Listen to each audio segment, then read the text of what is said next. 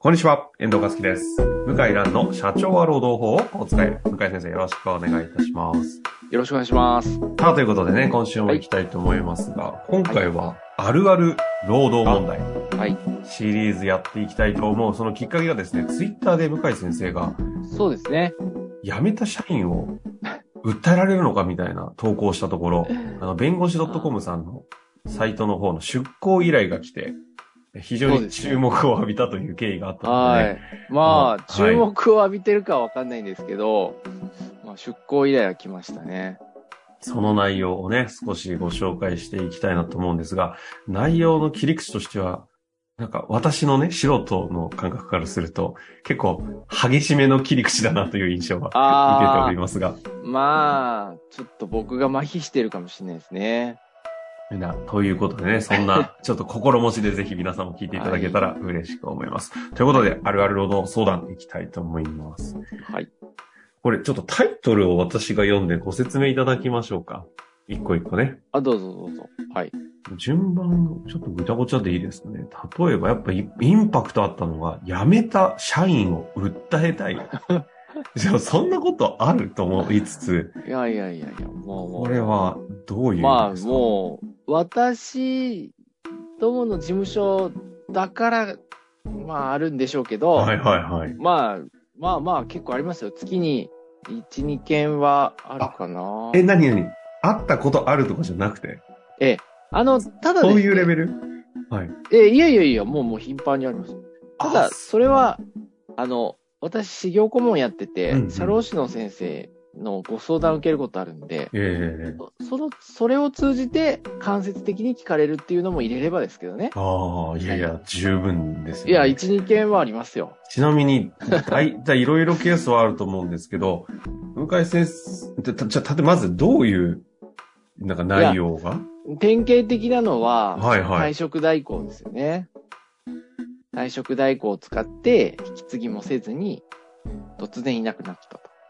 で、有給を、もうなんか20日間取りたいと。はいはで、い辞はめたいいと。。で、連絡が取れない。退職代行しか対応しないみたいなるほどな。。で、こっちは迷惑被ったんで訴えたいと。こういう感じですね。あの、退職代行という概念というか、その存在そのものが身近じゃないんですけど、確かに、退職代行でやられたら、ちょっとその訴えたいっていう感じが生まれる気持ちもわからなくないですね。うん。ままあ、あいき、なり、なんだよくわかんないやつ出てきてみたいな感じってなこんとだでっすてよね。ね。はい。あまあね。まあ今はだいぶ市民権得ましたけど、出た当時はね、相当衝撃でしたよね。衝撃的でしたね。はい。てか今軽く聞いて衝撃だったのが、もう市民権得てる感じなんです市ね。民権得てます気ね。づけば。うん。マジですか。そういう時代なんですね。そういう時代なんだもう大体そのパターンですかあるっていうのは。えー、そうですね。辞めた社員訴えたいっていうのは、退職代行と、あとはまあ、ご本人が自分で退職届書いて、うん。送って、連絡取れないとかですね。うん。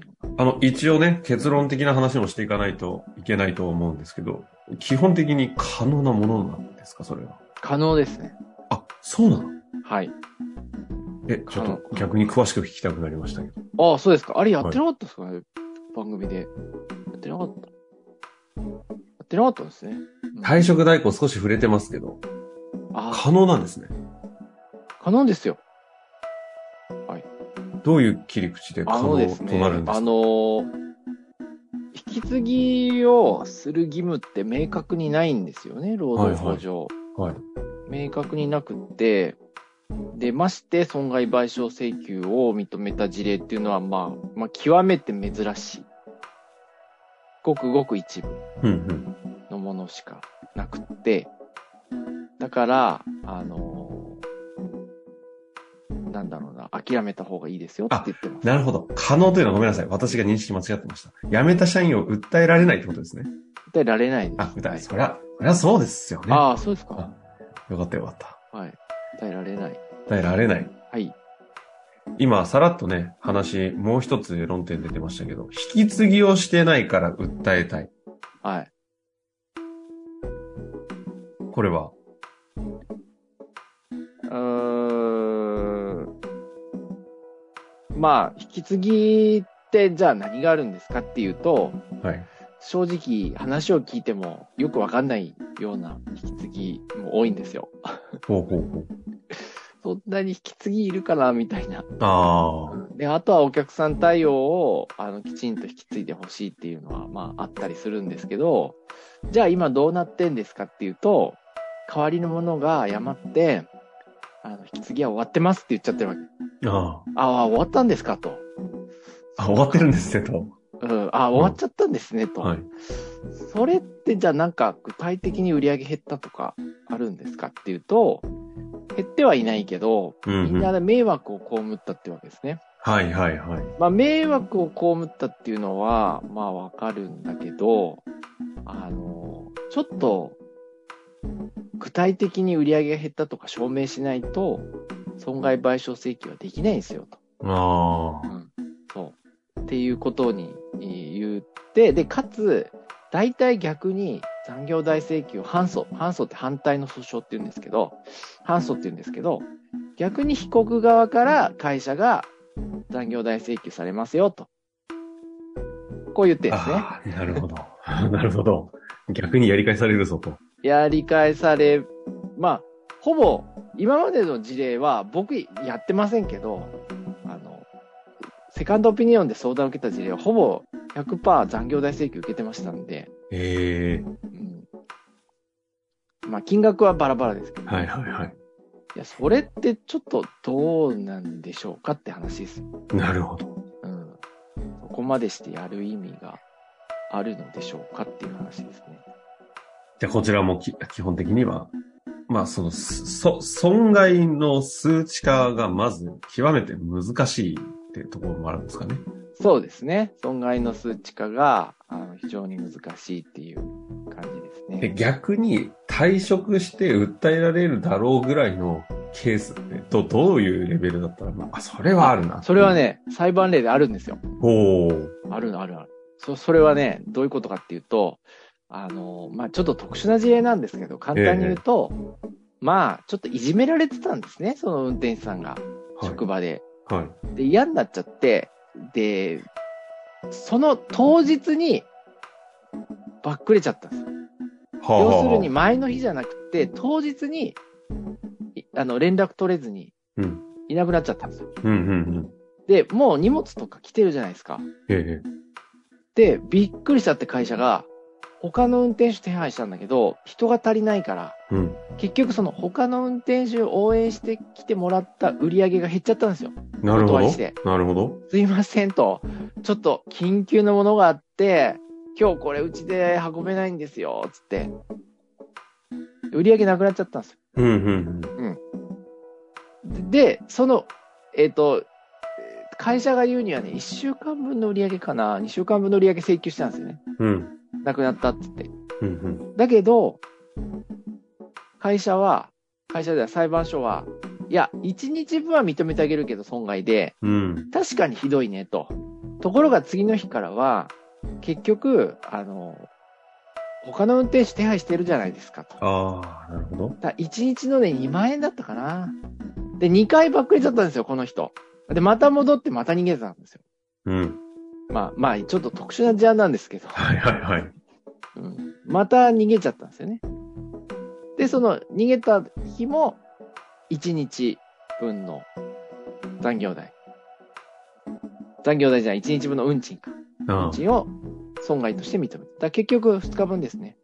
それって、あの、当然最高裁まで行ってないと思うんですけど、ど、どの辺で終わってる話あ、なん一ですか審で終わっ一審で、まあそりゃそうか。でも、いやあの、一日分の、その、さろうんとう売り上げ分ですたか売り上げ分。売り上げ分が、売り上げだと意外と大きいのか。を、労働者側に、はう払えるんですかいや、あの、2万円か4万円。いや、でも逆に、そういう数字なんですね。うん、パワハラで訴えて買ってるんで、あ、労働さっ者きそれ側こそが。反訴。反、反反訴。訴とは言わない。いや、パワハラで訴えて、で、逆に会社が反訴で損害賠償請求したって感じですかね。ああ、なるほど。そうかそう、半袖会社側なんだ。そうですね。なるほどね。そういう事例があるんですね。はい。なんか、ゆいや、本当出てきますね。まあ、そんな中でね、ちょっとこれ最後でもいいかなと思うんですが、その退職代行会社、許せない。訴えたい。はいはい訴えたい。あ退職代行会社は、あの、結局、まあ連絡取ってるだけだから、弁護士法とかにも違反はしないです。しないんですね。はい。中身が、なんか結構荒々しくて問題になったりとかっていうのはあんまり起きてないものなんですか起きてないですね。起きてないんだ。うん。違法じゃないんですね。そうで全く。す。はい。仕事としては、要は、ななんですか、代、言葉の通り、代行、代弁してるだけっていう。代弁してるだけ。そうそうそう。ああ。代弁してるだけだから、だから、あの、問題ないですね。なるほど。法を犯すような委任ではないんですね。はい、そうですね。ああ家族の方が代わりに、うちの子が辞めてますって言いに来るようなのと変わらないと。変わんないですね。うん。あの、交渉してるっていうよりは、言われたことをそのまま伝えてるっていなるうほことですね。うん。だから、まあ、無理なんですよっていうことを申し上げますね。ど。あの、最後に少しだけね、時間も余りそうなので、ちょっと聞きたいのが、最高裁まで争いたいって、はいあるある労働問題がああるらるしいあんるでですけど、すね。これあるあるなんですかどっちの立場であるあるなんですかこれまあ会社側ですよね。会社側でね。はい。会社側であるあるですよ。これは、なんかどういうシーンとして、いや、要はなってく負るんでけすかますよって言うと、いや、そんなことはないって言って、ああい。や、あの、負けますよってもうはっきり言っちゃうんですよ。僕らね。うんうんうんいや、そんな無理、無理なんですよって。 いや、最高裁まで行ったらわかんないとかって言うから、いや、最高裁まで行かないんでって言って。うん。 なるほど。ええ、最高裁はやらないんですよって、今はね。うん。今はそういうことはやらないんですよって言って、なんでですかっていうと、いや、今の最高裁は、そういうことはもうやらないんですと。はい、あのいわゆる憲法違反とか、憲法違反とかに限ってるから、普通の解雇事件とか残業代事件はやらないんですよと。一手に振動があるっていうことですかそう、そうそう、でもじゃあ二審まで、そ少なくとも言ってくれと。う、そう。なるんじゃないですかあ二審も、うーんと、もう1回で終わっちゃうんですよね、あ今あ。だいたい1回決審で終わっちゃうから。いや、それは、で、しかもこれ論点があんまり争いがないから、 なるほど。証拠がこれしかないしっていうと、諦めちゃうんですね、大体。でも最高裁まで行きたいと。